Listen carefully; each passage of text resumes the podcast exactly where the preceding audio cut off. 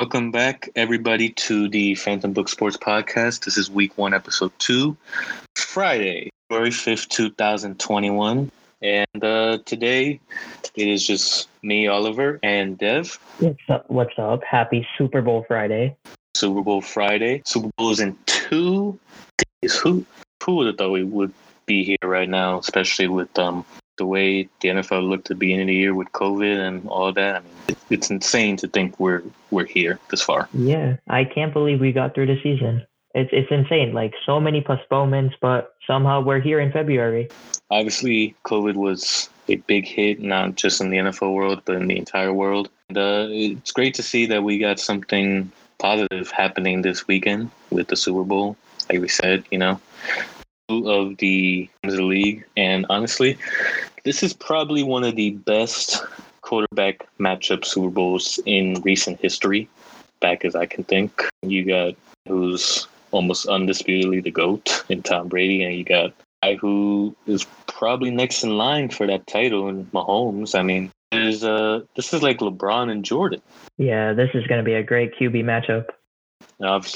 a has the better defense, but the Chiefs are a, a, solid defense nonetheless. You know, they the guys on there, Tyrann Mathieu, they got L'Jarius Sneed. I know you mentioned him last time. But also Sorensen, who is obviously the captain in the defense linebacker. So it's it's going to be a good matchup, and um, the Chiefs have opened as three point favorites to win.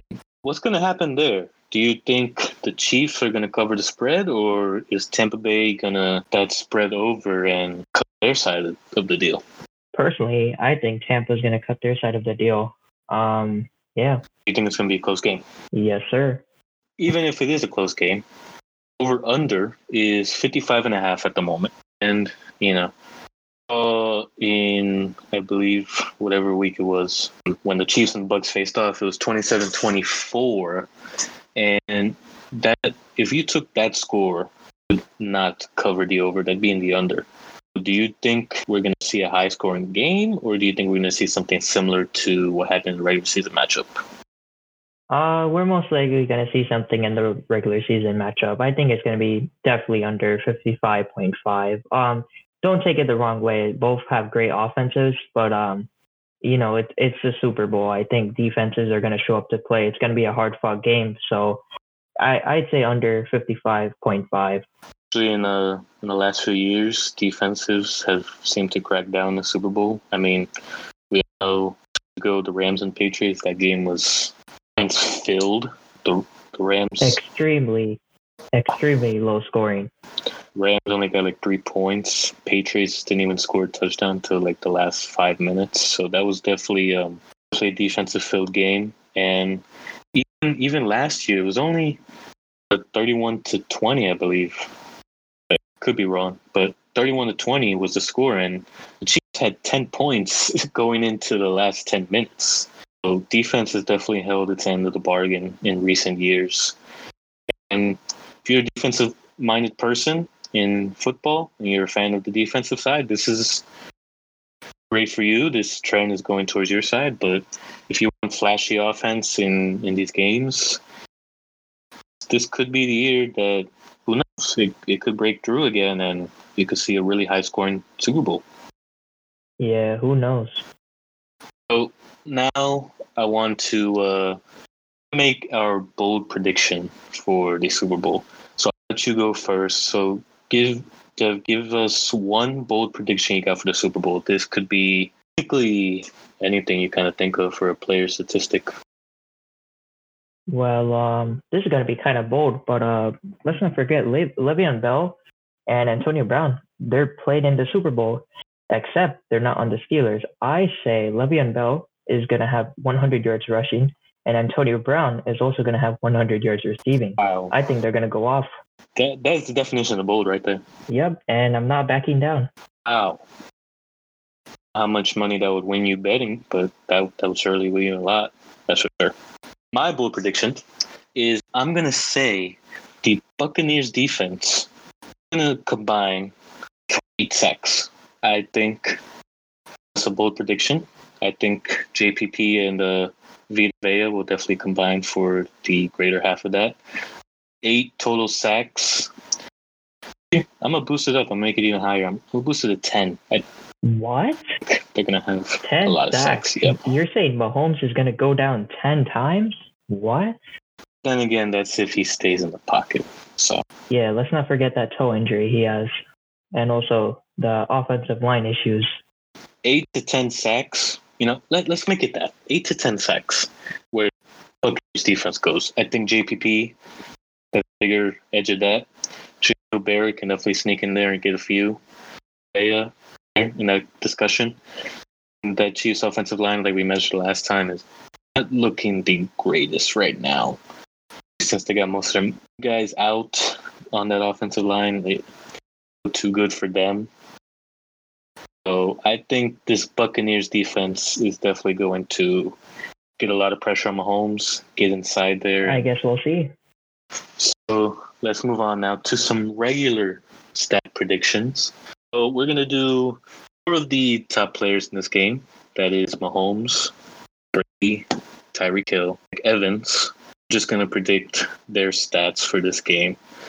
Go first. I'll take Mahomes.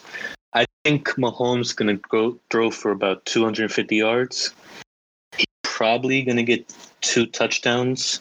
I think he'll get one interception. Even though, like I said, the bold prediction was eight sacks for the Buccaneers.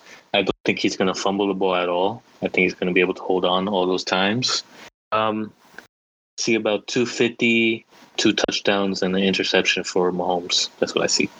What do you what do you guys say about Brady? What, what do you think his stat line's to Um, I'm gonna say 270 yards. Uh, I think two passing touchdowns and one interception. I'm gonna say one interception because he's had two interceptions against the Rams, and then coming off the Packers, I believe he had three interceptions in the second half. Year so. Mhm. I think he's he's gonna throw a pick this game most likely. I definitely see that. Um, also, what do you what do you? Okay, so now moving on to the receiver side of the ball. Tyreek Hill. Obviously, we know the last time he went against the Buccaneers, it seemed like he was going to catch a thousand yards. He finished with over two hundred. If anything, if he keeps that up, it's going to be a big night for Tyreek Hill. What do you What do you guys say about his stats? Well, let, let's not let's not mistake this. Um, Tyreek Hill is a stud, but um, I don't think he's gonna get 200 yards this time. Uh, there's no way. Uh, this is gonna be the Super Bowl. Defense is gonna come to play. So um, I'm I'm gonna have to say I'm gonna have to say 135 yards because he's still gonna have a good game. But uh, the the Bucks they That's still a lot. I know, but the Bucks they have not allowed that many big plays uh, on the def- on defense. They're good with covering big I plays. think Carlton Davis is going to lock him up. I wouldn't say lock up. I'm I I think he's still gonna get his numbers, but he's not gonna go insane like 200 yards in the first quarter. It'll be a lot compared to last time, that's for sure. Oh yeah, definitely. But yeah, I'm gonna have to say 135 yards. He's gonna come to play, but he's not gonna go video game mode. This guy on here, Mike Evans. Um, obviously, we know he hasn't had the greatest season we've ever seen from him. Obviously, it's still insane. You know, he he got over a thousand yards. Brady and him didn't seem to have a chemistry going until really later in the year. He, at, at least though, he gets red zone targets. So I think that line is probably going to be something around 90 yards. He's probably going to have like six catches, and I think he'll probably have Brady's two touchdowns if as long as those touchdowns are in the red zone. So my total stat line prediction is nine yards, six catches, and two touchdowns. So move on now so before we make our final score predictions, let's give our our suggestions of what we think the Chiefs and Bucks both respectively can do to win this game. We've talked about some stuff in the last episode about Bucks can win this game, even in our bold predictions, how the Bucks can win this game. We haven't really talked about the Chiefs, how they can win this game. So, Dev, what do you think is the thing the Chiefs have to do to really propel themselves into a win here? Um, I think Tyreek Hill, um, like I said, I don't think he's gonna go video game mode, but I think he needs to assert dominance. The Chiefs, they have to go on the first drive and score a touchdown right away. They got to get that defense right up on their feet. You got to get them scared, and then as soon as soon as the defense is scared, I think once Brady gets the ball, he's gonna get scared too. So the Chiefs, they just have to come out strong and just scare them. Just let them know they're not they're not going to lose this one. Brady's going to be scared, huh? Yeah, he's going to be on his feet. He's going to have to score back if it's 7-0, considering that Brady has never led a touchdown drive in the first quarter of a Super Bowl. It's true. He's only scored three points in the first quarter in Super Bowl, and as far as I can remember, I think that was on either Vinatieri or Gostkowski field goal. I'm not sure who exactly, but it was a field goal. Yeah, so Chiefs, they got to score on their first drive. Uh, that's a good that's a good suggestion there. I would say for the Chiefs, their thing would have to be just quick passes. That Buccaneers defense, they're going to be bringing pressure. Prediction is eight sacks, and you know if Mahomes is holding the ball for a long amount of time, they're going to get to him.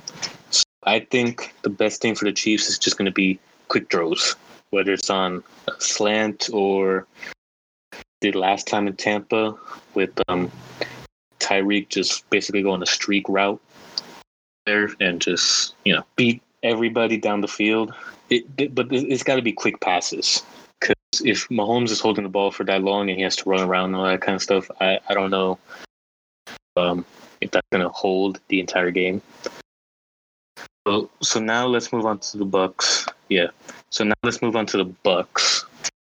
Obviously, we've talked about defense. I know you said that um, Chiefs have to score on that opening drive. Yeah. The Bucks. Would your suggestion be they got to answer right away, or are you thinking something else? Um, I had to say establish the run game. Uh, you got Ronald Jones and Leonard Fournette. Uh, establish the run game too while you pass. And Shady McCoy.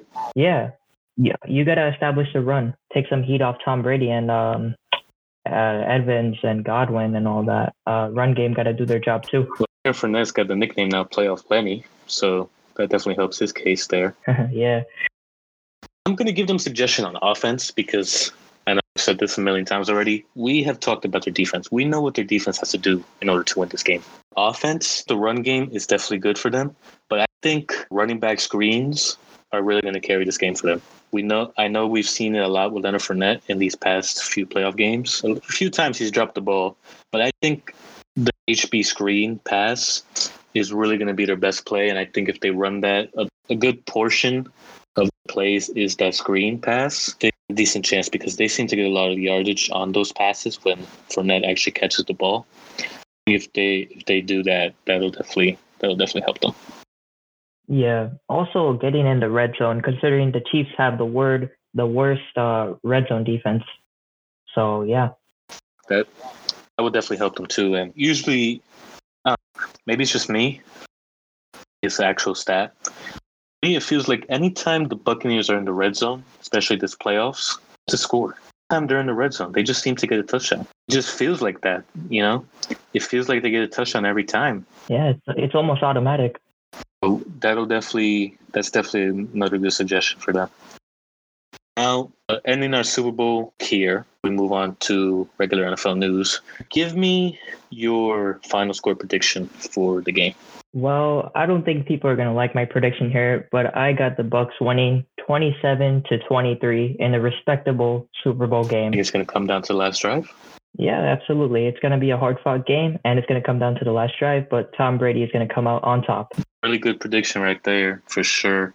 I, on the other hand, I got, I got the same score margin, but I got the Chiefs in this one. I got them 28 to 24. The Chiefs, they're to get out to a 28, what is that? Um, a 21 lead maybe within the last few minutes. The Bucks are probably going to kick a field goal late, trying to do an onside kick. The Chiefs would stop them on fourth down there. So, you know, I think reasonable uh, bet. Also, going back to our spread conversation, I think the Chiefs end up covering spread, even though we've seen this year that really unlikely for them to. But hey, the Chiefs they turn it on when they need to turn it on. And I think being that this is obviously the Super Bowl, the most important game of the year, they're going to turn it on, and we have it on all game. I guess we'll see you on Sunday. So now we can uh, move on into NFL news, NFL rumors, NFL media, whatever you want to call it. So we're going to start this off. Now, a little earlier today, I, I think it was also out yesterday as well. So the Eagles have reportedly received many calls about Carson Wentz, obviously. with Carson Wentz uh, does not seem to like Philly anymore. He, from what it looks like, he wants out. It looks like they still want him there, but he does not want to be there. But multiple teams have contacted the Eagles about Wentz, and um, apparently talks have been getting a little aggressive, and we could see a deal in the next few days. But um, what's what's going to happen here? I mean, the the Eagles are they going to move on from Wentz? quickly or well i think it's clear that um once he doesn't want to get benched doug pederson is gone uh if you haven't seen jalen hurts actually surprised the kid with a 30k home um so it, it's clear that jalen Ro- uh, jalen hurts has taken the role uh taken the main role as the eagles quarterback so and Wentz clearly shows that he doesn't want to be benched so I, I think he's done with Philly, to be honest. Yeah, I mean Jalen Hurts. I think he is he's definitely earned my respect as in being a starting quarterback. Um, I always, I was, I remember during the draft, I was really surprised that these these games that he started, he he really showed a lot, and honestly, I think he'll be really good in the future. But with Wentz, I don't know. I see him being traded with the next week, honestly. Yeah, I, I can see that too. I mean, like I said, Doug Pederson is gone too, so I don't think Eagles have any interest with Wentz. Uh, I think the Pan, I think the Panthers might uh, take a more the Bears. You think the Panthers should make a move for him? Yeah, because uh, it was reported that the Panthers were interested in Stafford. Um, so I, I can see the Panthers. Yeah, they reportedly offered the eighth pick, I believe, and a later first, not later first, a later draft pick for him. Mm-hmm. Something interesting would be if he went to Washington. If you remember, DeSean Jackson was on the Eagles, and then he went to Washington. That would be kind of cool. The division, stay in the division. Went to Washington. Yeah, that that that could be interesting. I doubt the Eagles would trade him there, but if he were to somehow get there, that that would be really interesting, especially having to face Philly two times a year. Yeah, that's what DeSean did. DeSean went over to Washington after Philly. Yeah, but I think DeSean was a free agent, was he? Oh yeah, I think he was. I, I could be wrong. But still, that would be pretty interesting. Yeah, that that'd be that would definitely be a big time headline. Seeing Wentz go to literally a place that is not basically an hour away from from where he is now. Yep, right down ninety five. Yep. All right. Speaking of NFC East. We're going to keep it in the NFC East for this next little segment here. Jason Garrett has reportedly been, I guess, uh, not announced, but he's going to come back to the Giants as offensive coordinator. Now, obviously, we know the Giants had a great defense this year, but um, the offense was just nowhere near. If that offense was better, the Giants would probably be in the playoffs. Would they have beat Tom Brady in the first round? I have no idea. Maybe Brady just gets cold feet whenever he faces the Giants. But then again, they don't got Eli this time. they don't got Eli to face Brady this time. But nonetheless, Jason Garrett reportedly coming back after he was in in some rumors about possibly taking a head coaching job with the Chargers. But um, New York, they were 29th in passing yards per game. They were 19th in rushing yards per game, which is kind of surprising when they lost Saquon early in the season, even though Wayne Gallman really improved this year, came out to be great. Uh, Don Freeman had a good stretch there until he got COVID and then eventually got released. But um, in total offense, they are second to last, only only in front of the Jets. I mean, I know we're both Giants fans. I know you thought, and I thought when Jason Garrett came over here that we could see something like what we saw in Dallas with Dak and Zeke, but it has been nowhere near that. It's actually been quite the opposite. So, is this really the best move for Big Blue and the Giants? Well, I'm gonna give Jason Garrett a chance, considering we didn't have Saquon. Uh, next year we can build on our offensive line. Daniel Jones went down with a hamstring injury. I'm gonna cut him some slack, but next year I'm definitely keeping my eye on him because uh, oh, if yeah. we get all our pieces together. Next year, if, if Danny Dimes doesn't do well, then it's kind of over him in New York. Yeah, especially with the New York media. So I'm willing to give him a chance, but I, I really got him. I, I really got my eye on him next year, though. Mm-hmm. But also, if the Giants can sign a playmaker, like I know uh, Hassan predicted last time with Kenny Golladay possibly going to the Giants. If, if they just, I know Slayton, he's obviously a huge playmaker. I love watching him. But if they can get another receiver to add to that duo of Shepard and Slayton, and with Ingram at tight end, even though he's nowhere near a Pro Bowler. But um, if they if they can add a guy like Golladay, or even just say somebody like Juju, Juju Smith Schuster, you know, they add somebody who can be a playmaker on the offensive side of the ball during passing plays. This passing game could really improve.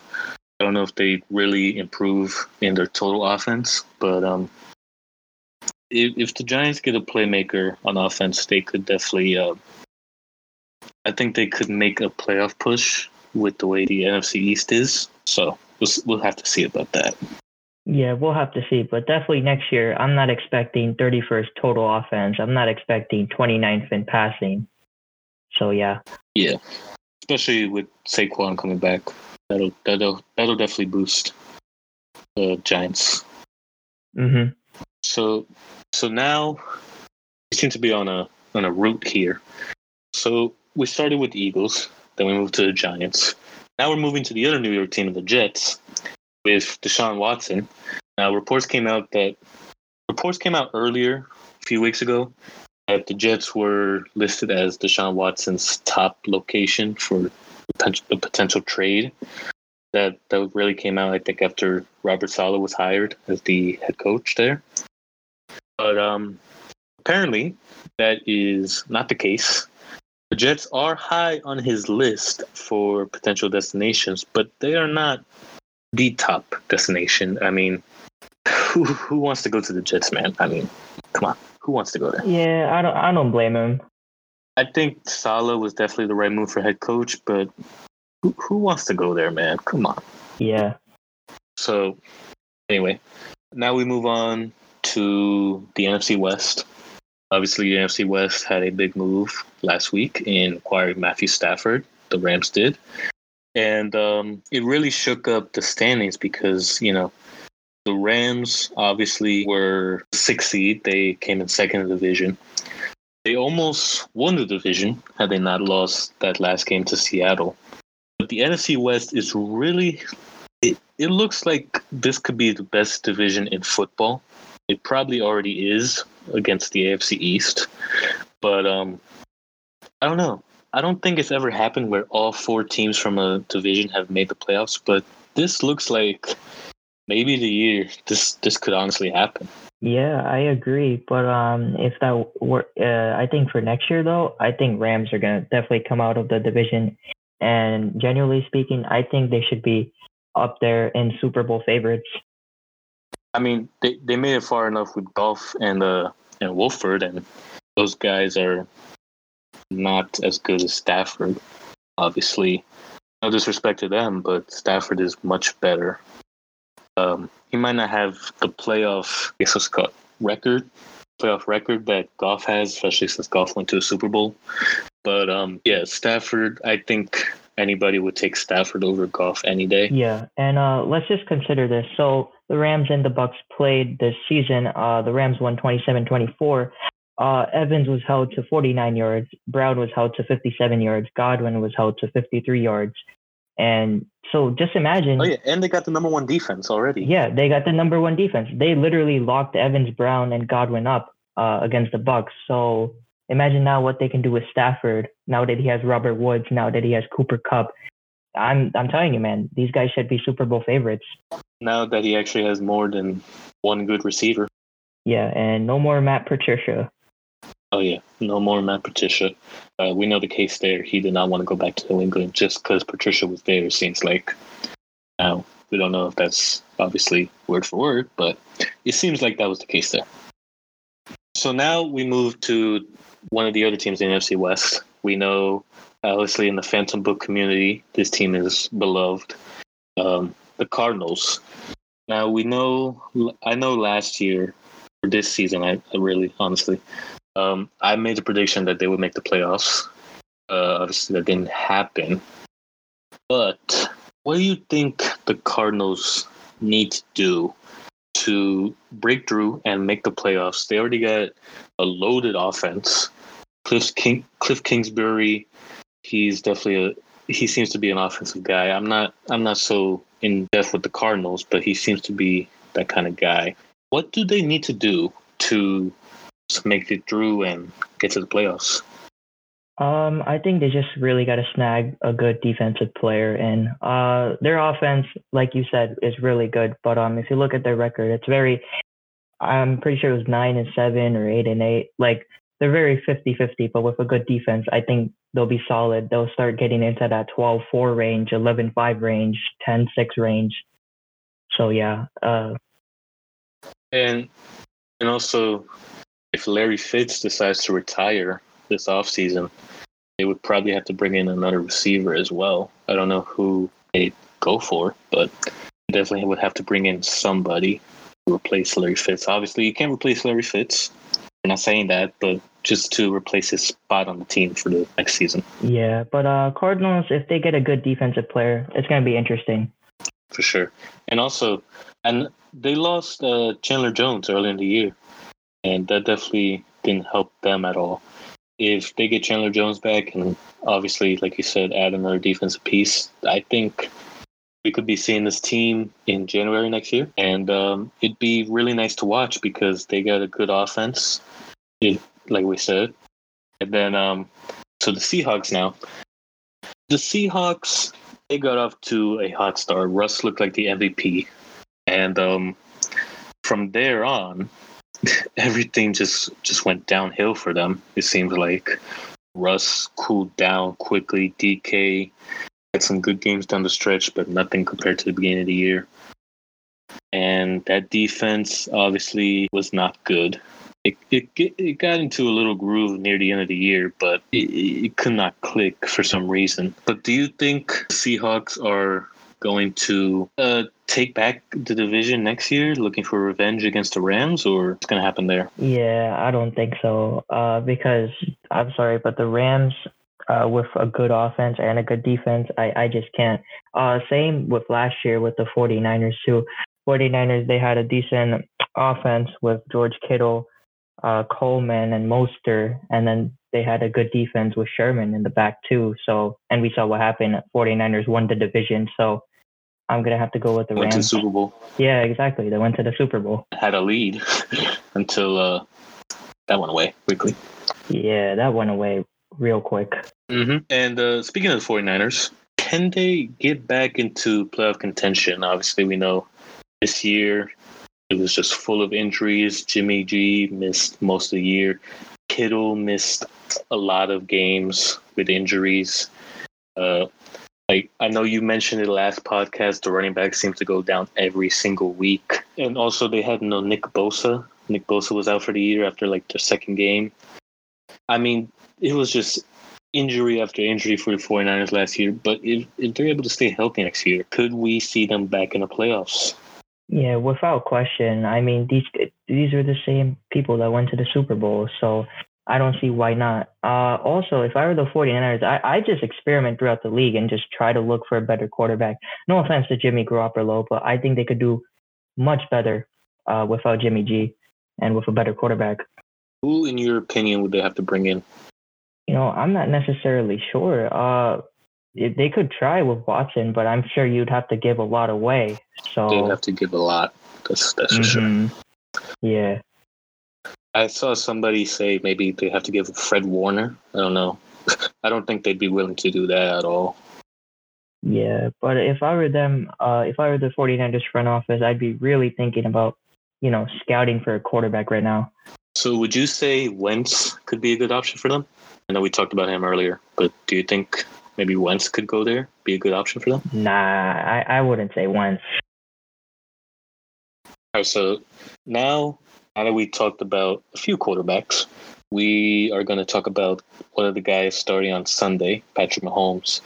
Uh, apparently, the other day, I believe it was Wednesday, February 3rd, Sean Payton went on NFL Network on, I believe it was Good Morning Football. Uh, yeah, Good Morning Football. He went on there and apparently got asked a question or something about Mahomes, and he had this to say, and I quote: "I know I made the comment that Mahomes is the best quarterback, the best college quarterback I've ever evaluated." End quote. Apparently, he went on to say some stuff like they were apparently going to draft him at number 11. Obviously, we know the story there. The Chiefs jumped up to number 10 when nobody thought they were picking a quarterback because Alex Smith had an MVP type year and it seemed like the, the Chiefs would be in contention for the Super Bowl for the next few years with Alex Smith. But how, like, it's crazy to think how much history could change if Patrick Mahomes had just been drafted at number 11 by the Saints to be Drew Brees' backup for a year at least. And what what would have happened there? What do you think would have happened there with Brees and Mahomes being his backup? You know, that's just a crazy what if considering how great Drew Brees is. I think Mahomes, as great as a player he is, I think he would have learned even more from Drew Brees. And when his time came to play on the Saints, uh, I, I can't even imagine how good that team would have been. Not that the Saints weren't a good team, but I, I just can't imagine how good that would be.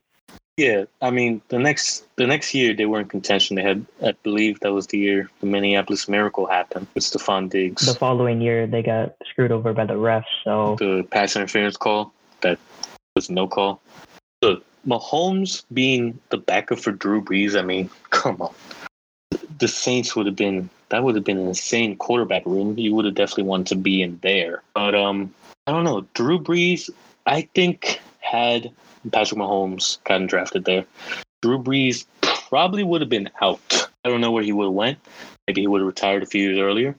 But he probably would have been out of New Orleans after Sean Payton saw what ha- what he had Mahomes.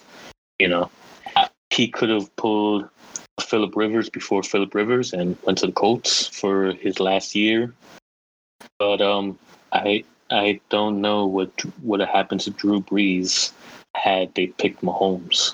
Yeah, and also consider um, after Lattimore, uh, Deshaun Watson got picked too. So just imagine the other scenario where Watson is the backup. That would be insane. Mm-hmm. That also makes you think because if, Sean Payton is thinking here, of taking a quarterback in Mahomes at number 11.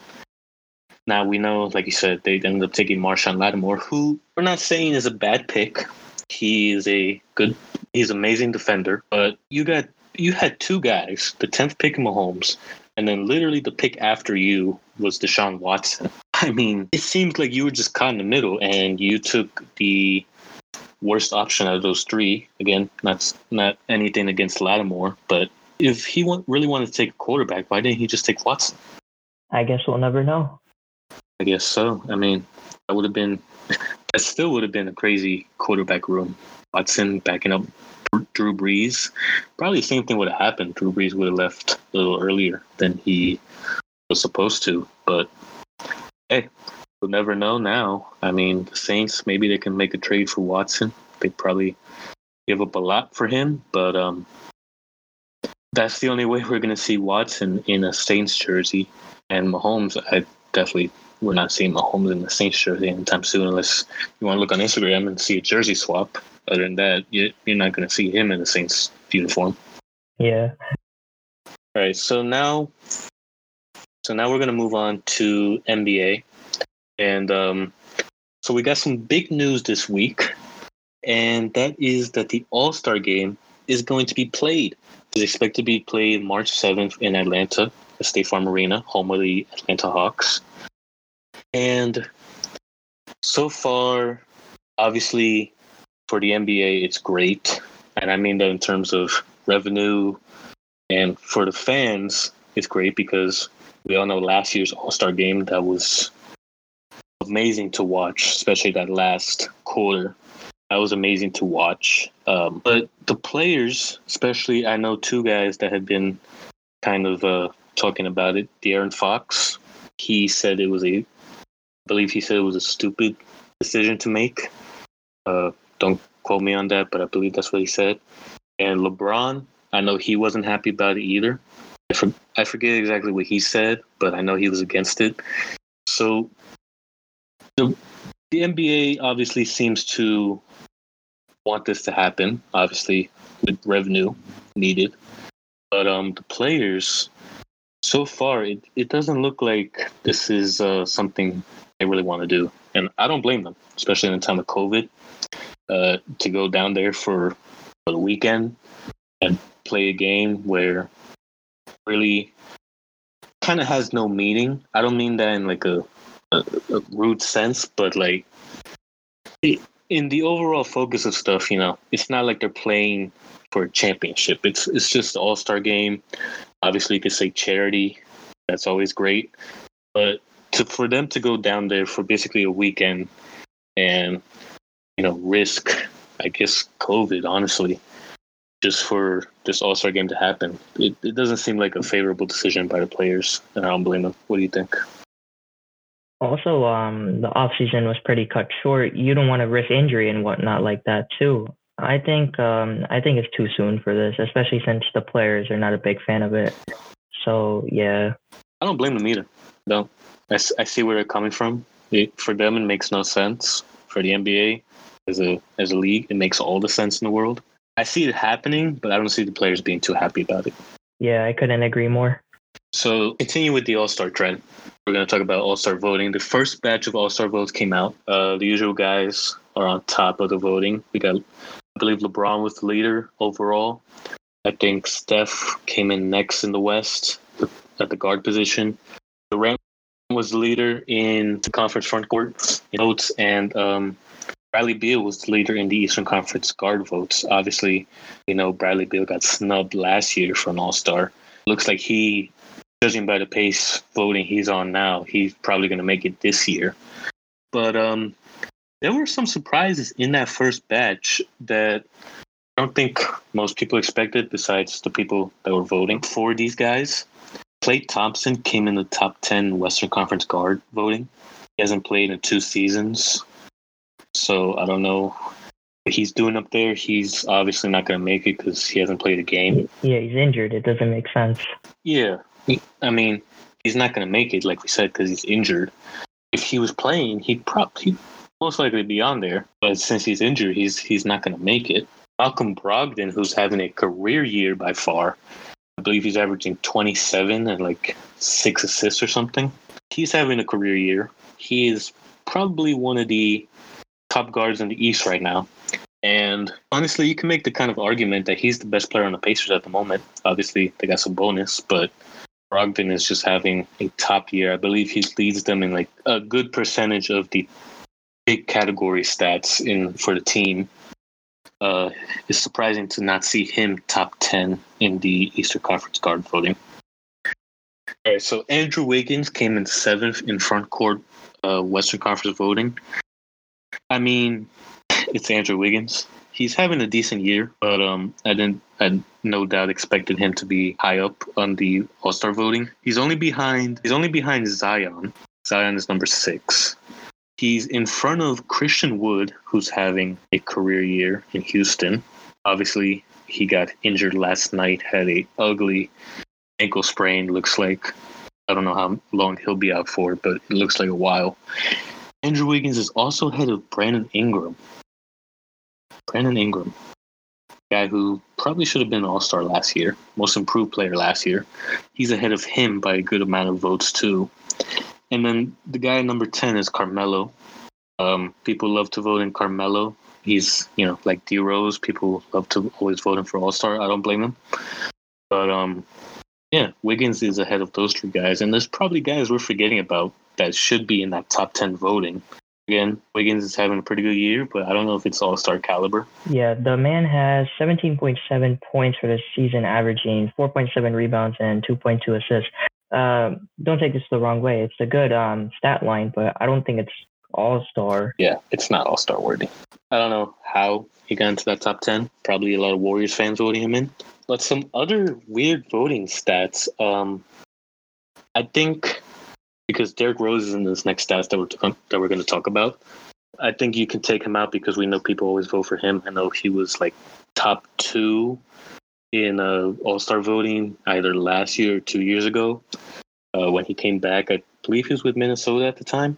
I think that was the year he had that 50 point game. Um, But other than him, some of these guys getting more votes than these other guys we're going to talk about is kind of weird. So, Julius Randle, Gordon Hayward, Collin Sexton, Derrick Rose all respectively have more votes than Russell Westbrook or Ben Simmons. Ben Simmons is currently at um, 100, basically 118,000 votes. Westbrook is at 138,000. Rose has about 50,000 more than Westbrook in votes. Sexton's even farther. Julius Randle has about 40,000 more votes than Westbrook. And um, Gordon Hayward, he, he's pretty high up as well. He's got about 22,000 more votes than Westbrook or Ben Simmons. How did this happen? I know I know these guys are having all-star years, but how did this happen? How did this happen? Who's voting this way? And also for Westbrook, um, the man's almost averaging a triple double again. He has 20, 9.6, and 9.5, and you're not going to vote him into the All Star game? What? Yep. I mean, I know, and I voted. I voted for Julius Randle because I think he should be an All Star this year. Gordon Hayward, Collin Sexton, I know they're having great years. Respectively, the fact that they're getting more votes than Westbrook, especially Ben Simmons, I can kind of see. But the fact that they're getting more votes than Westbrook is, is crazy to me. I think we've forgotten how good Westbrook is. Um, he dropped 41 against the Nets. So I know their defense is bad, but still, 41 points is 41 points. I believe he had a triple double game too. Yeah, he did. My point exactly. you know, so it's it's it's wild to me.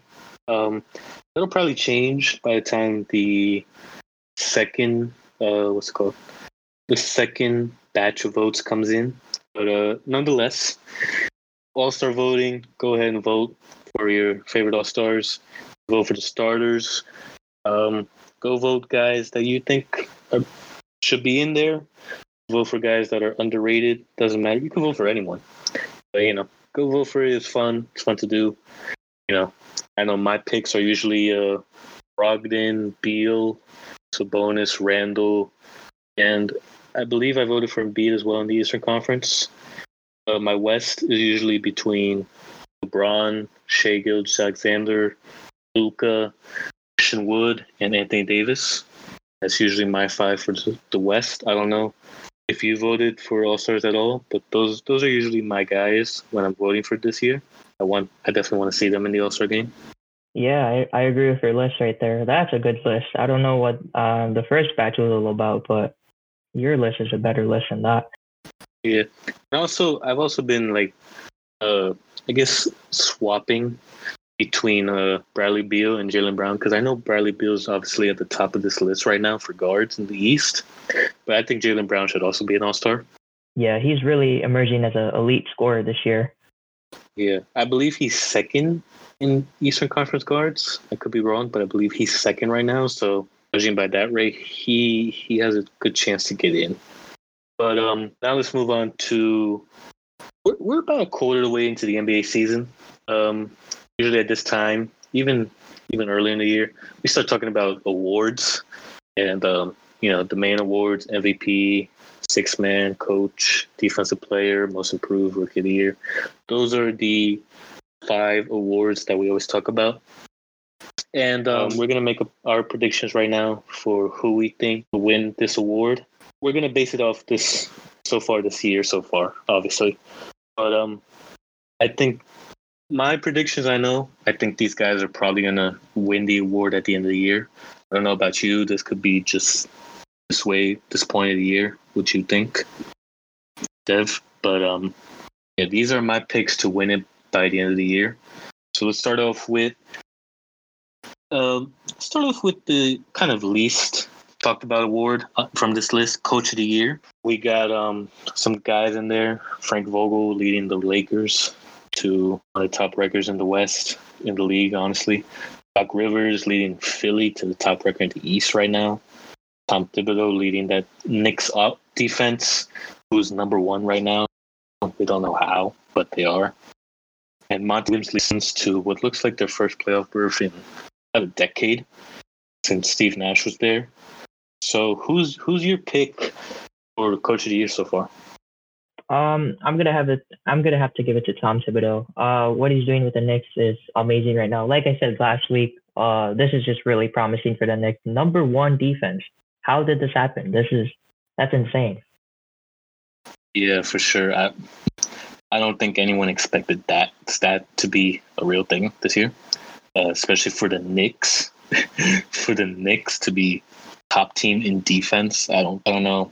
You would have to bet a lot of money win a lot of money betting on that stat to happen. But hey, we're at that point. so I think I think my pick for coach of the year is probably Doc Rivers. Now, the reason I say this is because Philly has the top record in East. Obviously, we know last year they had a lot of problems in that locker room. From what it looks like, Doc Rivers kind of rebuilt not the chemistry, but you know the feeling in the locker room. That's what it looks like. I could be wrong. Obviously, I'm not in that locker room. But from what it feel, from what it seems like, especially on the court, it looks like that Philly team is back to where they were two years ago when they were the third seed in the East. They got shooters back now with uh, Danny Green, Steph Curry, Shake Milton, who's having a really good season. But um, yeah, I think Doc Rivers is the pick for Coach of the Year, especially if Philly stays on top of the East. So that's definitely where I see them. So now let's go to uh, most improved. There are a bunch of guys in the running for this award. You could count nameless guys, nameless amount of guys. You know, it's it's wild the amount of talent that has taken off this year. But uh, I'm gonna go first. My pick for most improved player this year is Jaylen Brown. Jaylen Brown is definitely improving as a player. I know a few years ago when he got drafted, people didn't think he would be that great of a pick. Some some people I know were laughing at that pick. But hey, he's improved his scoring by six points this year. And honestly, not even just scoring, everything else seems to be up except for rebounding. But he's a guard, so I think we can let that slide. You know, but everything else is is up a lot this year. And I think he seems to be the leader for this award right now. I know you're a Celtics fan, so I know you watch him firsthand. But hey, Jaylen Brown seems to be my pick for most improved. What's what's your pick? Well, I'm not actually gonna go with Jaylen Brown. Uh, I'm gonna go to Collin Sexton. Um, Cleveland, they got a really great thing going. Uh, I didn't expect their record to be that good, but um, you can thank Collin. Especially without Kevin Love.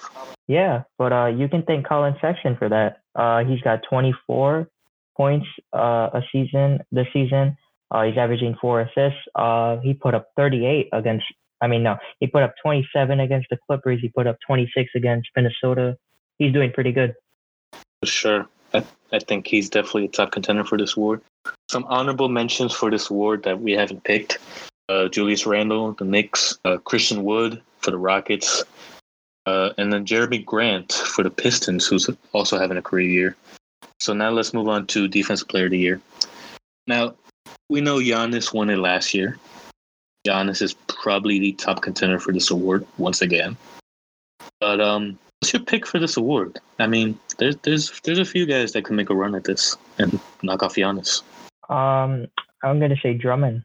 Uh, yeah, he had a game where he had three blocks, three blocks, four blocks, two blocks, two blocks, four blocks. Like he's he's doing pretty good.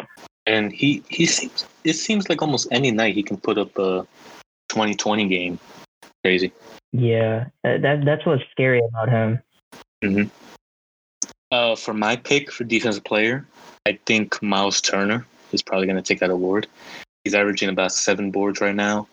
He's leading the league in blocks, and it's not even close. He's averaging about four blocks a game. The next closest guy is Rudy Gobert, who has about 20 less blocks than Turner at the moment. And Turner could go for like 10, 15 games here without recording a block, and he he'd probably still be in the lead for that. So I think I think he's got a really good chance to knock off Giannis for that award. But um, anyway, let's move on now to Rookie of the Year. Now, this class was not highly anticipated. The, the top three picks were pretty anticipated, but um, other than those guys, this class was not. I would say not that in depth thought of as much as we've seen in past years, like um, the the Luka draft. That was a definitely really good draft. But um, yeah, th- there's there have been some good rookies this year. Um, I know my pick for rookie of the year is LaMelo Ball. He's when when he gets the minutes because I know their coach there down in Charlotte, James Borrego, does not seem to like him. He keeps leaving him off the bench. He LaMelo got his first start the other night. Really did really well. But um, LaMelo seems to be a triple double machine when he gets enough minutes to do it. You know, I'm not saying that like obviously any player could put up a triple double if they get the amount of time to do it, but LaMelo looks like a really promising player, and he's probably having the best rookie season out of any rookie this year. He won Eastern Conference Rookie of the Month for the first month of the year. Um, I think this is his award to lose. What do you think, Dev? Yeah, I, I think so too. Um, I think a good front runner would definitely be Immanuel Quickley, though. Uh, he's doing great things with the Knicks, like I said. Yeah, but yeah, I think it's LaMelo's um award to lose or win, whatever way you want to interpret it. Yeah, I think he's definitely lead. Obviously, you got guys like uh, Tyrese Halliburton of the Kings, who's making a good run. He won Western Conference Rookie of the Year. I mean, Rookie of the Month. Sorry. And uh, James Wiseman, he's doing really well for the Warriors. They seem to have found their franchise center there. Uh, don't know if those guys are going to win Rookie of the Year, but LaMelo seems to be in front right now. And then lastly, MVP. Uh, we got a few guys here. We got a few guys who could be really in the running by the end of the year. Jokic is just going crazy. Giannis, don't know if he'd be in the running for three MVPs in a row. Um, I don't have him in that top right now. If he can get on, on a, a, good streak here, he could possibly make a run for three straight MVPs. Um, so, Dev, who do you got as MVP right now? Uh, right now, I'm gonna have to say LeBron James. Uh, this guy just doesn't age. He, he just shows no time, no way of slowing down. Uh, it, it seems like he's actually improving every year. So yeah, I I have LeBron locked in as the MVP. I mean, he he's almost having a better year than he did last year, and, and they won the championship last year. Exactly. So I think, yeah, I think he's definitely MVP front runner at the moment. You can make the case for Jokic or Embiid. Definitely, I I definitely agree with you on that. Or anybody that says that that Embiid or Jokic could be in running for that as well. But LeBron, yeah, he had like 47 against um the Jazz. Jokic. Yeah. Mm-hmm. They they almost they basically blew the Jazz out. That was kind of a blowout until the end. But um, yeah, LeBron, he does not seem to uh go down anytime soon. He's 36 right now, and he's just doing keeps doing this at elite level. 25, seven and seven. I think he is the front runner for this award right now, especially with the Lakers doing really well. So, uh, yeah, I think it's those three guys at the top: LeBron, Jokic, and Embiid for MVP. But I think LeBron has the lead right now. Anyway, on to our last segment now. Big news, big, big, big, big news in the MLB world this earlier today. Um, Trevor Bauer, the reigning National League Cy Young Award winner, if you don't know what that is, best pitcher in their respective league. There are two leagues, National League, American League. Best pitcher, probably the best pitcher last year. He is going to the reigning champion Dodgers. I mean, it's almost like the Lakers last year when they seem to improve their roster after winning it all. Uh, maybe something about those LA teams, maybe something there. But um, yeah, getting Trevor Bauer and adding him to that rotation that's already insane. Um, just adding him there, Dodgers are clearly the favorite to win the World Series again. Um, will they? Who knows? Especially since MLB is kind of in question with the season right now, how many games they're going to be playing. Hey, Dodgers are the favorite so far to go back to back. Uh, Dev, do you see anybody stopping this rotation? No, I, I, I just can't. This is an overwhelming favorite, especially uh, behind Kershaw and Price. This is, I don't see anyone beating them. Price didn't even play last year. Yeah, yeah, they, he didn't even play last year. Exactly. This is, this is like next level. They're gonna have a projected rotation of Bauer, Walker Buehler, who's a stud, and Kershaw. We obviously know. Uh, happy for him, he got a ring last year. Finally, he's getting up there in age, but he can still throw that ball. Julio Urias, he obviously closed out. Uh, was it game five, game six last year to win the championship? He closed it out. Uh, David Price, who I just said, you know, didn't even play last year, opted out with COVID. They didn't even have him, and they still won it all. Imagine he was there, like he was with Boston a few years ago when they won. And then they got Dustin May, who honestly, every pitch he throws just seems to be 90 miles plus. Honestly, sometimes 100. So that rotation is insane right now. I don't see anybody knocking him off. Um, the Yankees are the close betting favorite, the closest betting favorite, even though it's not that close. Yankees are the closest to beating them for the World Series right now in betting odds. Um, I don't know if that's going to happen. I don't see it happening. Even if, even though I'm a Yankees fan, I don't see them beating the Dodgers in a seven-game series at the moment. Maybe just because this news came out today, but yeah, this this Dodger team is Yeah, the Dodgers should be the overwhelming favorite now. Yep, sure. This Dodger team is deep. It's deadly. Um, I know they lost Kiki Hernandez to Boston in the offseason. They also lost Joc Pederson to Chicago, I believe. Uh, they lost some some some decent pieces, but look, it, this looks like the Lakers in the NBA. They they lose a few pieces. Like for them, it was Rondo and Dwight Howard. You know, they lose a few pieces, solid pieces that help them win the championship, and then they just get better. They just get better. I don't I don't know. Maybe it's something about LA. Like I said million times before, I do not see the Dodgers getting beat anytime soon. I would not bet against them. For sure. Uh, place your bets now. you know, get them in early. Uh, go right ahead. Anyway, that's the show for today. Uh, we'd like to thank you all. This is week one, episode two. You guys will be seeing this episode come out tomorrow, which is Saturday. Yeah, there's not much else to talk about. Um, I know we said we were going to talk about NHL today, but um, Hassan wasn't here, so you know we didn't want to talk about that. Obviously, there's stuff in the NHL. There's a little COVID outbreak, it seems to be like, especially with the Wild. Um, but honestly, we didn't see NHL fitting into our segment today. That's the only reason. If you were here for the NHL segment, we're sorry. But anyway, we hope everyone enjoyed this uh, week one, episode two. Me and Dev. Um, have you got any last words? Um, not really. Uh, enjoy your Super Bowl Sunday, guys, and we'll see you next time.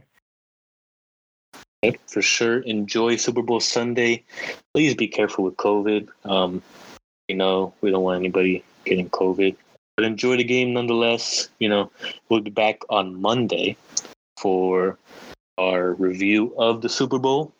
Uh, whatever happens in there. Talk more about the NFL, talk more about the NBA.